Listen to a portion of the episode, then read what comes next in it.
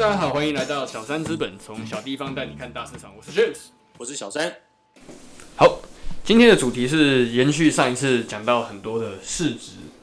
那首先可能要讲一下市值是如何被计算出来，跟怎么产生出来的。Oh, 其实我就讲大家常用的啦，这种比较呃变形或什么，我觉得其实呃呃就是遇到 case by case。其实我觉得就是估值是一个很艺术的东西哦。那呃，先讲讲大家用烂的这个呃股价本益比法哦。那股价本益比法其实，其实如果大家有认识去做这个交易市，交易市呃，如果是以证券端的话，主要就是会有两种人，一个是交易债券，一个是交易股票的哦。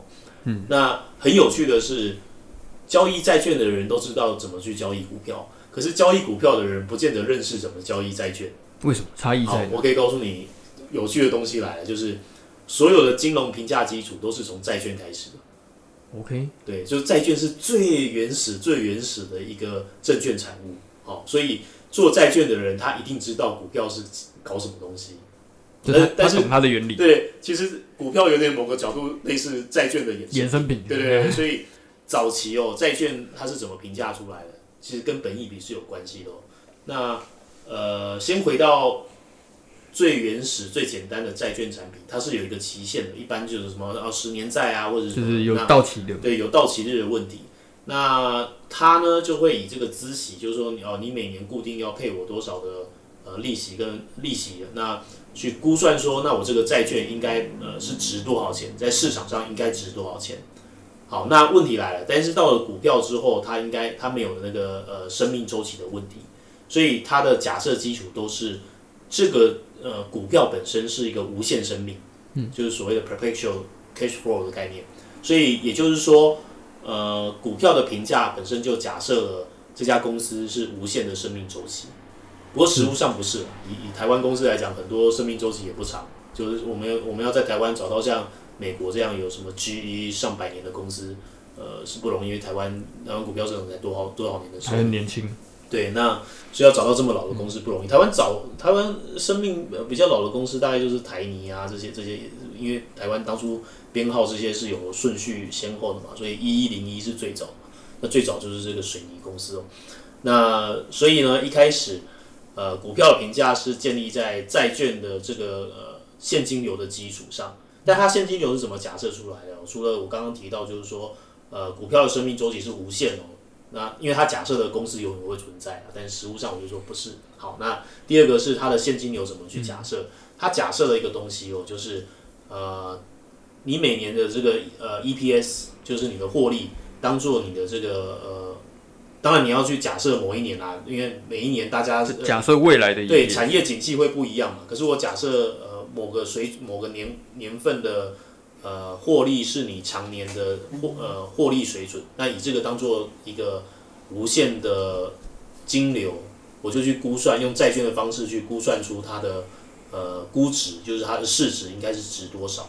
哦，这这个其实就是本益比的基础，只是说到了市场，因为大家要交易迅速、快速、有效、方便，可以很快的了解呃评价，所以开始有了用股价本益比这个概念。其实它假设的后面的东西就是呃。大家在财务课本或者金融里面讲到这个，去估算未来金流的现值，就是用这个呃它的 cost of capital 去去把它折折现回来。那当然，它假设了呃永远这家公司都存在，所以我就可以去估算出一个本一比的概念。所以它其实它的估值基础就是股价本一比这个方法，它的概念是跟债券是很像的。那这就是大家常用的这个。这个呃本意比哦，它呃出现的原理，但是它它呃，因为它的假设基础是建立在无限生命跟呃某一年恒长性的呃获利水准，所以它就会产生很多的盲点哦。盲点之一就是我刚刚提到的，台湾公司的生命周期要找到一百年以上的都都找不到了嘛，所以你假设公司生命是无限，这是一件呃不太合理的事情啊。但是当然就是说。市场上大家为了方便使用，有时候会有一些阿 Q 心态，最后大家也不会去计较这件事情了。但实际上我，我我必须说，就是呃，它呃的理论基础是有问题的。好，那呃第二个点就是所谓的恒长性获利是什么？哦，这是一个这是一个更难去估算的东西哦。所谓的恒常性获利，呃，请问一下台积电多少一年应该获利多少是是正常水准，就是一个比较呃五五到十年不会变的获利水准，其实没没人知道嘛，对不对？因为它还在成长。好，那呃或者是呃呃我们讲循环类股，好，比如说呃水泥公司，它一年的在台湾的水泥公司，它一年的获利水准应该是多少？其实没有人知道所所谓。呃，何谓正常的恒常性获利水准？哦，包括公司的经营者，我猜也是。所以大家都是用历史资料去假设。对，所以或者是大家就用一年的资料去假设，比如说呃，今年呃疫情公司，比如说做耳温枪、做口罩，今年忽然间大发利市，那所以你要用多少的本益比去假设这件事情呢？就是就是，当然就是假设未来大家呃一百年之内大家都还是要戴口罩或什么，那它的需求就是一个刚性需求嘛。它可能维持在呃今年的获利水准，甚至可能继续往上，那它的本益比可能呃实物上就应该很高。但如果它是一个今年性呃一次性的突变，那呃或者到了明年到了后年，这个需求可能会呃掉得很凶，嗯、或者是它的竞争可能会变得很激烈，那它的数据参考性就低，是是它的它的本益比就应该是下调，只是说下调到多少，它其实是有很艺术的，你怎么去假设未来？所以我就说它在使用上会有很多的盲点，嗯，那它呃就是我就说市场上永远大家都是阿 Q，就是呃到底是多少，到底是十倍，到底是到底是八倍，到底是七倍，还是二十倍，哦，或者是二十倍，好，那其实真的很艺术，它不是一个很科学，哦，那你即使很用功的去用 Excel 去算，呃，你对未来的假设有可能也是有很多的错误，因为因为假设本身就是错误，那你出来的东西当然也没什么意义，所以你只是瞎忙而已。对，那呃，回到另外一个第三个点，就是说，大家常常会看到，哦，为什么有些公司的本益比，呃，比如说 IC 设计的公司，呃，相对呃这个制造业的公司，为什么它的本益比就会平均来讲就会比较高？哦，其实这个这个是有道理，它有它商业逻辑哦，就是呃，我刚提到了，就是如果你今天举例来讲，你今天呃一个今年的获利，呃，举例来讲，EPS 一块钱，那你股价是十块钱。那到底呃十倍的本益比合理，还是二十倍的本益比合理？哦，那一般 IC 设计公司来讲的话，它呢，它的呃制造端就是由这些半导体制造，比如说台积电、联电这些公司在制造，所以它没有呃产能限制的问题。所以就是说，它的产品如果需求很好，忽然间卖得很旺，也打进了别人的认证，它今天要去成长两百倍、三百倍，完全不是问题，因为产能都是别人家的。但是如果你今天是一个制造商，老实讲，你的产能一算就算得算得完了嘛？除非你有呃像呃这些晶圆制造一样，你可以越做越小啊，一样的空间会产出更大的产值。要不然你通常你的产值大概厂房算一算，你有多少人力，多少的呃机器设备，大概也知道你最多就是一年一年大概能做多少。对，那所以所以你看哦，会有很多的这些研究报告或者是呃金融业会告诉你说，哦，他今年的资本支出是多少？其实这很关键，因为。对一个制造业来讲，当然今年的资呃，或者是到了这个年终或者是下半年的时候，你的资本支出其实某个程度暗示了这个呃公司经营者他对未来需求的展望，因为我才要扩多少厂嘛，这个跟我未来的成长才是有关系。是，所以一旦这个你成长性越高的行业，你的本益比理论上就是应该要相对是比较高，这是以相对的角度来讲。所以你看那个呃呃这几年哦。应该也一阵子啦，从那个智源三零三五这个智源开始哦，就已经有所谓的这个 IP 公司哦，IP 公司它要比 IC 设计公司又更轻，它基本上就只有这个智慧财产者的问题，它连去找这个晶圆制造下单都不需要，也都不需要，它就是它它又有更高的想象空间，所以一般来讲就是就是大家市场常态啦，也没有一个呃很科学的道理，基本上这些 IP 公司的它的本益比都比 IC 设计要来得高。哦，IC 设计又比晶圆制造来得高，其实关键的问题就是在于大家对于它未来成长的想象空间是不一样，所以这就是呃，本益比它有三个点大概需要留意的，一个是公司的生命周期，第二个是所谓何谓恒恒常性的获利，哦，那接下来就是呃，对于成长预期的不同，当然就造就了它本益比位置的不同。是，那诶，刚之前讲到市值嘛。那总市值跟流通市值哦，这两个有什么区别？呃，其实我知道，呃，流通市值的话，就是一些公司它有一些 treasury，就是所谓的呃库藏库藏股，对对，它它没有在外面呃销售的股票。那呃，这个在这在台湾基本上比较少看台湾公司就是这个差异没有那么大，对。但是我看 A 股或美股这个这个东西部分会比较比较高。那呃，老实讲，我觉得在做估值的时候，应该是要整整包来看。虽然它是不流通的，但是不代表它就不属于估值的一部分。这就是为什么我常常就是说。其实你去评估一家公司，最好不要用 EPS 的概念，而是用获利整体获利的概念。因为法人基本上在去呃估算一家公司的时候，也是从这样子的角度去估算。因为你不会只算流通的部分，算流通部分，呃，这个数字我其实有时候也会看嘛。但是它对我的意义只有一个东西，就是这家公司的在外流通股数高不高？是哦，就是呃流动性好不好？对对对对对，那它只有交易上的用意，但是它对于这个公司呃。在做一个估值上的推算的时候，我觉得意义不是很大，你应该整包一起看。对，所以你只看流通市值，我觉得，呃，对，他只告诉我就是，呃，只看这个意义，他只告诉我就是说，哦，这家公司的股票很好买，很好卖。呃，除此之外，它没有这个推估市值上面的呃任何任何价值。那在估算市值上还有什么其他的方式吗？刚刚讲到是从类似债券跟本益比。是是，那另外一个方式就是呃股价净值。老实讲，这个呃。呃，债券也有类似的概念啊。那呃，股价净值的概念基本上跟资产负债表是比较有呃有相关的。呃，我之前有提到，就是报表一般就是有损益啊、资产负债啊、现金流量表。那呃损损益表的东西会产出你的股价净值的的推算的一个一个会计数据。好，那呃股价净值它是从资产负债表来的，所以它的变动性不会很大。哦，我我我之前提过，损益表它的敏感性是比较高的。那资产负债要能够变动，呃，要需要很长的时间哦。所以一般来讲的话，我再去看一个公司的评价的时候，我在比较的时候，通常我还会还是会看一下股价净值比。那股价净值比一般它要在一两年之内忽然间差别很大，不容易啊。所以它通常它会很长性维持在某个数字的范围，呃呃一段时间。好，那。股价净值它的净值怎么来的？一般来讲的话，就是去算这家公司的资产，然后资产扣掉负债的部分的呃所谓的股东权益，你的股东权益就是你的净值的部分。那这家净值是值多少钱？那其实它也是一个比较性的概念，它没有一个绝对绝对数字上的意义，就是多少的股价净值比是合理或不合理，其实真真的没有绝对哦。那有时候你看到。市场上比较不好的时候，你有常常会找到一些股价净值比低一的公公司哦。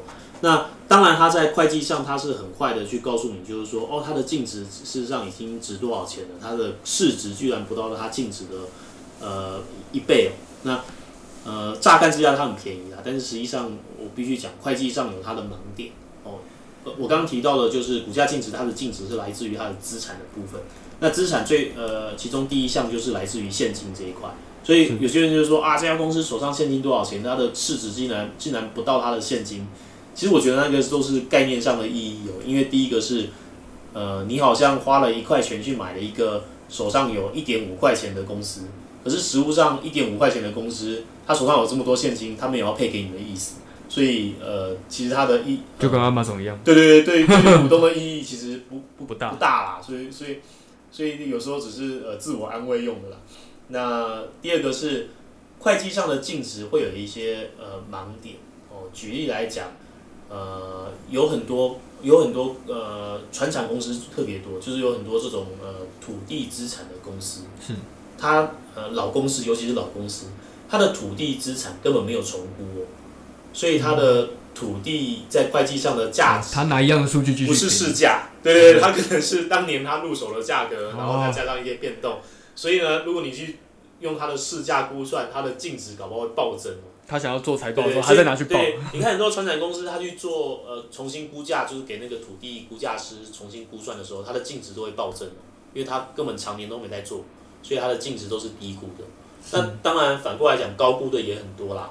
呃，举例来讲，呃，比如说做制造业哦，尤其是。尤其是呃专有性比较强的制造业公司，哦，它可能今年举例来讲，呃，当然台积电比较例外啦，也呃也可以用台积电啦。举例来讲，台积电买了一台呃 ASML 的这个呃紫光曝光机，它买进来了，好，我就说它的呃专属性太强的设备就有这个问题。那它有它有护城河，对，因为因为只有 台积电会用嘛，所以没人会用嘛，所以表示它它它没有二手市场。对对，所以它的净值，假设它举例来讲，它可能二十亿买进来，但实际上因为它没有流通市场，所以呃净净值它会出现在这个二十亿会出现在它的净值里。但实物上，因为它可能它可能卖掉没人要啊，它可能要呃拆掉了呃，它可能拆成零件卖。对对，最后一个零件一个零件用二手价卖，其实才卖五亿。但是你会计上可能因为它刚买，它的折旧还不多，所以它可能呃实际上还是二十亿。但是实际上的市价就是以它这个设备真正要能够去卖卖成现金，哦，这是流动性的问题，卖成现金，它可能要变成五亿或者十亿而已。所以实际上呃净值也会高估。哦，对，所以这就是产生了一个呃，你在用这个股价净值呃比的时候需要留意的部分。那当然呃，有一种公司也很特别，比如说我刚刚提到的 IC 设计或者是 IP 公司，因为实物上它没有什么没有什么资产，这种公司通常没什么资产，除非是呃做的很大，比如说像联发科，它有一些厂房是呃呃这个办公室，那它稍微有一些资产之外，这些公司大部分的资产会来自于什么？就是嗯人。没有呃，智慧财产权对，那智慧财产权的估价又更更模糊了嘛？就是我这个、嗯、怎么定义？对，怎么定义？怎么估算？对，老实讲，那个没有公司来协助这些估价师，他的他的所谓的公平市价都是一个很大的一个 bias 哦，所以它的股价净值比在使用的时候必须留意它的状况。所以我在看这个股价净值的时候，呃，我会稍微就会看一下它是什么样的经营形态的公司。然后再大概是呃稍微大概去抓一下，它它有可能有什么东西是高估或低估的问题，是。那这就是呃另外一个大家比较常用的这个股价净值的方式。对。然后主流大部分大部分就是这个呃本益比，就是呃股价呃股价净利比，哎，股价净利比。说是 P E ratio 吗？对，P E ratio 或者是这个 P B ratio，就我刚刚讲到的这个 price over book value 的这个这个比值。对。是。那其实其实股价净值比也很好玩哦，其实它其实很类似一个行业的概念。嗯。哦，这个。哦，你知道一般买这个二手船的人，我早年啦，我不晓得现在新一新一辈的人怎么买。二手船的人他们是怎么买卖的？就商船。一手交钱一手交货。没没没有，二手二手商船的人他们是要很有眼光的，嗯、他们要看一艘船这样子，哎，开过去，然后你马上就要估算说，哎。这艘船值多少钱？啊你，你你会怎么估嘛？怎么靠经验估？对对对，就是你要很有经验，所以这个这个行业都是找非常有经验的人。他大概要知道说，哦，这个呃轮机可能值多少钱啊？然后这个铁皮大概值多少钱？它是一个净值的概念。对，你这是净值嘛？就是你残余价值嘛？你大概这个二手价是值多少钱？然后我我这个再加一加之后，举例来讲，我我加一加可能一千万，那我愿意乘上多少？一点五倍或是两倍来卖。它其实股价净值比有点类似这样的概念，就是哎，这个公司的残余价值是多少钱？那我来看看，哎，一点二倍还是一点五倍来来这样买卖？当然我会去比较一些，如果以公司或者船来讲都是一样，我会找类似的公司、类似的呃类似的船来给它一个比值，就是说哦，我到底是零点八倍还是一倍还是一点二倍去去买卖？所以。它其实很类似这种这种呃交易的概念，就是一种艺术估价。是是是，对。其实我我觉得我觉得估值都是很艺术的，你要把它很科学化。老实讲，呃，你只会搞死你自己啊。比如说前阵子我看到那个呃很多这个国外的券商在估这个 Tesla，那估值的差距很大嘛，有人给个什么呃。一两百块，有人给到什么一千块，嗯、你看中间差八百块，我是讲以交易的空间来讲，哇，这个这个 gap 有点太大了，这个 gap 也也太大了吧，对啊，所以其实没有意义啊。我就说它是很艺术，它它没有很刻呃这个用。你不应该用很科学的角度在看这个东西啊，你应该是用一个，应该说你不能先用 E P E ratio 或估值先去看所有事情，是是，因为这个这个就会有误区在。其实我常常常常跟别人讲，或者是上次我好像也提到，我我对我来讲，它就是温度计，嗯，就就是温度计很热，但是很热不代表不会继续热啊，对不对？很冷也不代表不会继续冷，哦，所以温度计本身只是告诉我说现在是什么状况，然后现在。应该要怎么去看这件事情，或者是这个温度计有什么需要去修正的地方？那、嗯、所以，我刚刚才会跟呃各位提到，就是说哦，呃，本益比的方式其实是建立在呃过去债券的这种评价方法所以你要先知道它是怎么来的，你要知道它呃的参数是长什么样子，你才会知道当它出现一些极端值的时候，会会不会是某一些参数，或者是或者是它使用上发生了什么问题。嗯、所以你要有这些概念，你才能够去呃修正的，你才能判断温度计是不是坏。是是是，所以对我来讲，它就是一个大家常用的温度计。是。那讲到市值，我觉得就免不俗一定要讲一下市值蒸发到底是怎么蒸发的。哦，呃，我我觉得这个也可以，因为我常常有时候无聊，老实讲我很少看啦。那我很少会去看这些呃讲这个财经的部落格的东西，比较少看。那那并不是他们呃呃写的不好或什么，而是呃我很少花太多时间呃坐在电脑桌前面。好，那。呃，不过我常常有时候会在留言板看到，就是说，尤其是在大跌的时候，大家都会说，哦，这个蒸发了五十亿，或者是，或者是他就会讲说，哦，这个呃，恐慌性下杀，对，那不然就是什么呃，被呃，就是讲这个股市是一个零和游戏，被对手吃了这个呃豆腐啊，所以股市呃市值蒸发都是都是给人家赚走，或是胖手指，对，但是我必须说。股票市场跟衍生性商品市场是两码子事哦，呃，衍生性商品市场是是零和的，对，是零和，但是股票市场并不是零和，嗯、股票市场是一个 bluffing market，就是吹牛，大家在大家在吹牛的，对对对，那不管是对，不管是往上吹或往下吹，那呃，包括我刚刚跟你提到这些估值，只是为了去佐证这个呃吹牛合理的意义，嗯，对，所以。所以，呃，它本身的估值就往上或往下，只是大家对于这个市场的信心，或者对于这个标的的信心，就信心来自于大家愿意有没有那个共识，更愿意 mark up 上去更高的价格。对，那往下的时候也是一样，当你对一个东西信心崩盘的时候，它可以是无限大；它那往上的时候，它也可以是无限大。所以呢。呃，当大家都不相信的时候，的确就是每个人的资产都在缩水，它不是零和，所以没有人赚走你的钱，只是大家都一起一起 crash 掉。好，那往上的时候也是一样。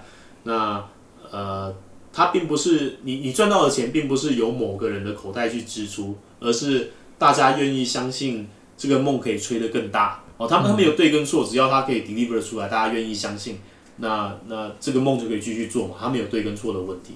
那我，但是我必须说，呃，所有市场，所有金融市场的柴火都来自于，呃，各国央行对于，呃，它的这个货币政策的的 support，对，所以它是一个柴火嘛，就你要有够多的柴火，那金融市场才会有更多的梦去做。大家常讲的空军需要更多燃料。是，是，所以，所以，呃，所以很多人市场上，呃，很多市场上人都会去提说，哦，那。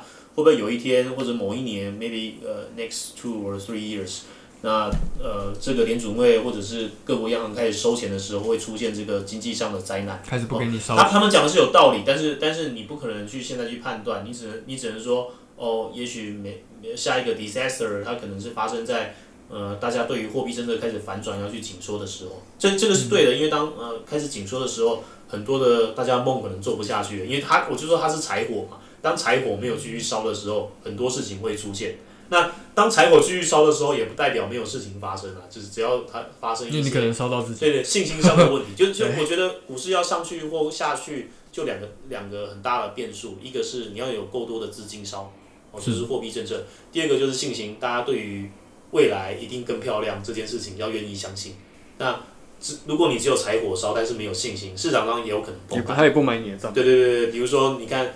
呃，像现在市场上资金很宽松啊，但是你看今年初的时候，市场上还是会 crash，就是大家不愿意相信嘛。或是像这个晚上发生的事，是，是科技股的科技股的那个故事结束了。哦，对对对对对，今天哇，今天很杀的，对，今天哇，刀琼斯就跌涨了五趴了嘛。不过科技股也也也还好啦，也没有到也没有到下杀的很严重，就快快速的拉回来。是啊是啊，只是大家呃。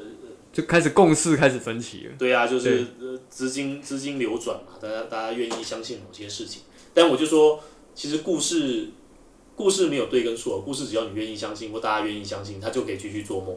那另外一个很重要的东西就是货币政策嘛。那你的货币政策要是在对的时间点，只要它不是紧缩的，那我认为它去发生问题的呃机会都不大。对啊，所以这就是现在股市的长相。因为第一个是各国央行都在撒资金嘛，不要说撒资金了，他们还到市场上买货。是，所以呃资金是充沛的，那只要大家有对未来有足够的信心，那市场上往上走的机会就机会就会很高。好，那你觉得在这个已经美国大选大概底定的状况下，会怎么影响未来？这这跟市值其实已经无关了。哦，对，其实我我会认为，当然拜登拜登胜选这件事情已经是事实了嘛。那是，呃，只能说他对于一些大方向的政策跟呃 Trump 是比较迥异的。比如说，呃，他相信多边主义嘛，他是一个多边主义的呃信奉者。那呃，民主党本身也比较相对比较左一点，就是他对于这些呃大政府是是比较 buy in。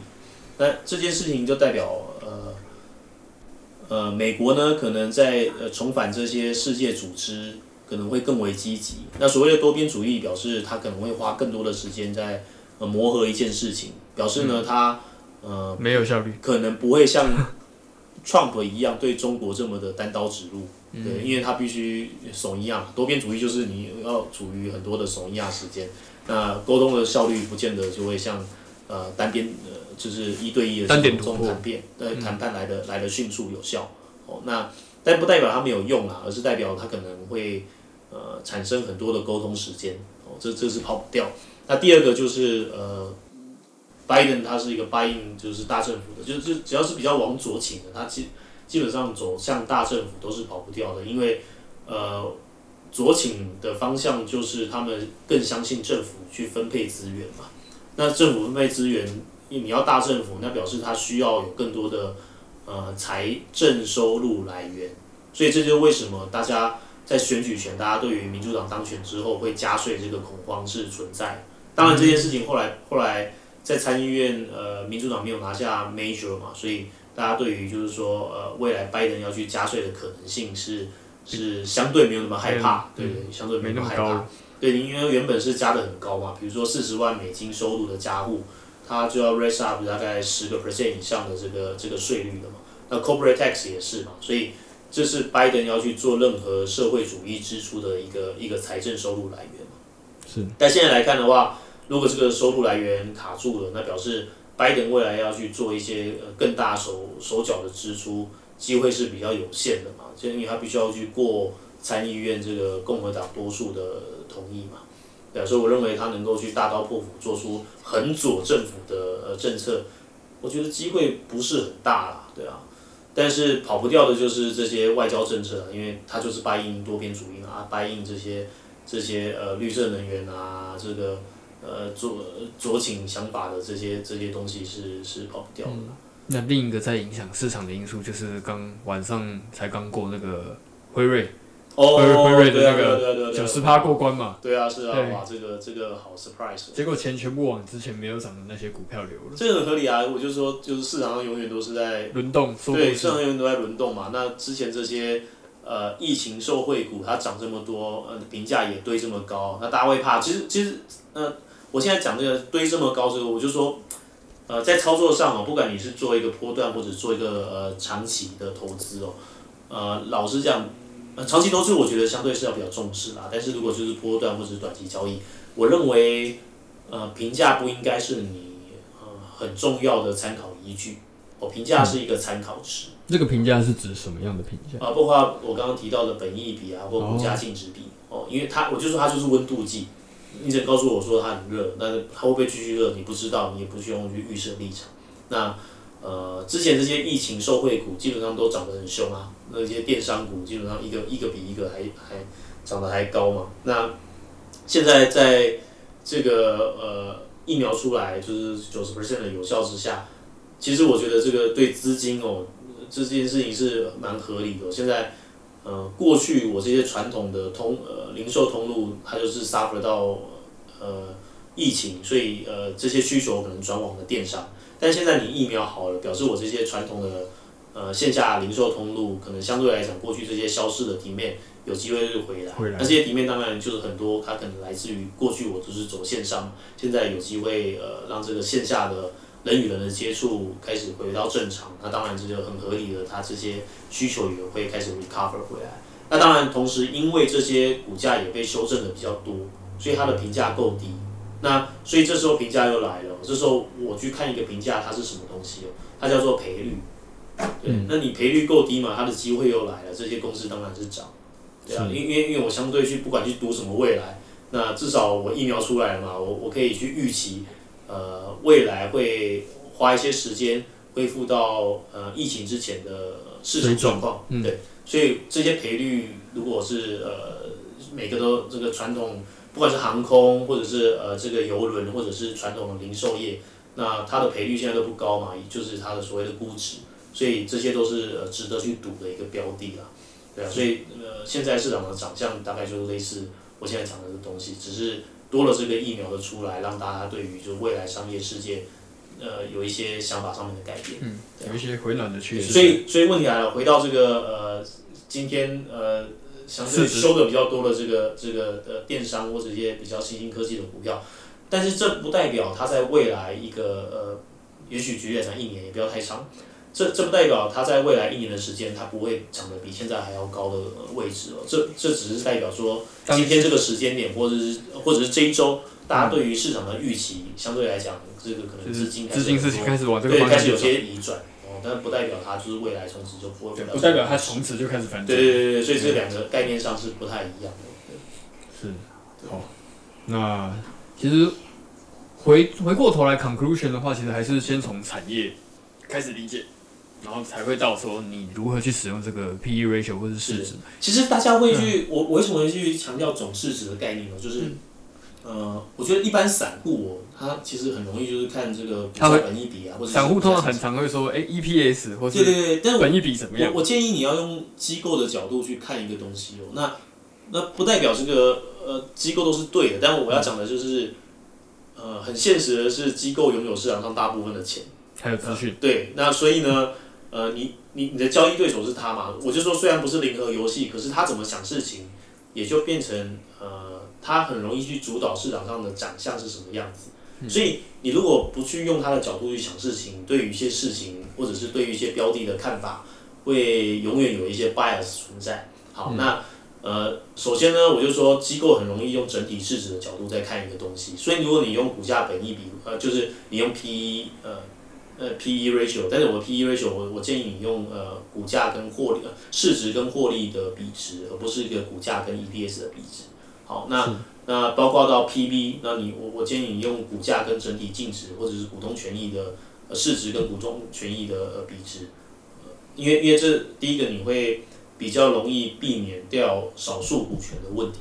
虽然我就说它其实在台湾 influence 不会很高啦，但有些公司例外，有些公司例外，但是至少它至少你可以比较高程度的去避免掉少数股权的问题。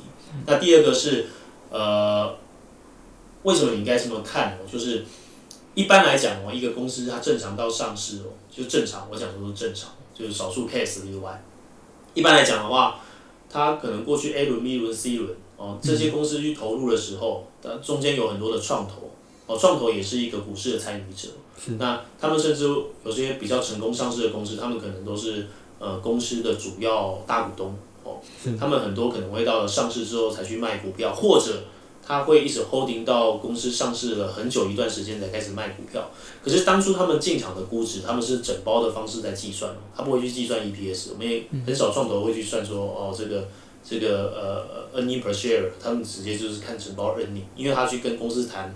入股的时候，他是整包的角度去谈，他不会是呃一股一股的 angle 去。他不会用股本的方式。对对对对对对，所以你如果不用他的角度去去想事情，你对于一些呃估值的概念或者是资讯上的偏误，对对对，你会你会有一些，我我我我必须讲，它它的落差是有限的，但是你你如果角度是跟它不一样的，其实你在看一些事情会容易有一些盲点存在。对啊，所以这就是我为什么一直会强调，就是说你应该用整包的角度，而不是呃 per share 的概念。对，不是从单点的角度。是是，嗯、其实这里就是我觉得好像已经讲讲完了蛮多，因为下一次的主题应该就是要讲金融市场的机构户或是大户他们的投资跟操作角度，跟一般散户上会有什么不同？啊、对，下一次的主题。OK 啊，没问题。好，那我觉得今天也差不多了。那小三资本，我是 James，我是小陈，我们下次见，拜拜，拜拜。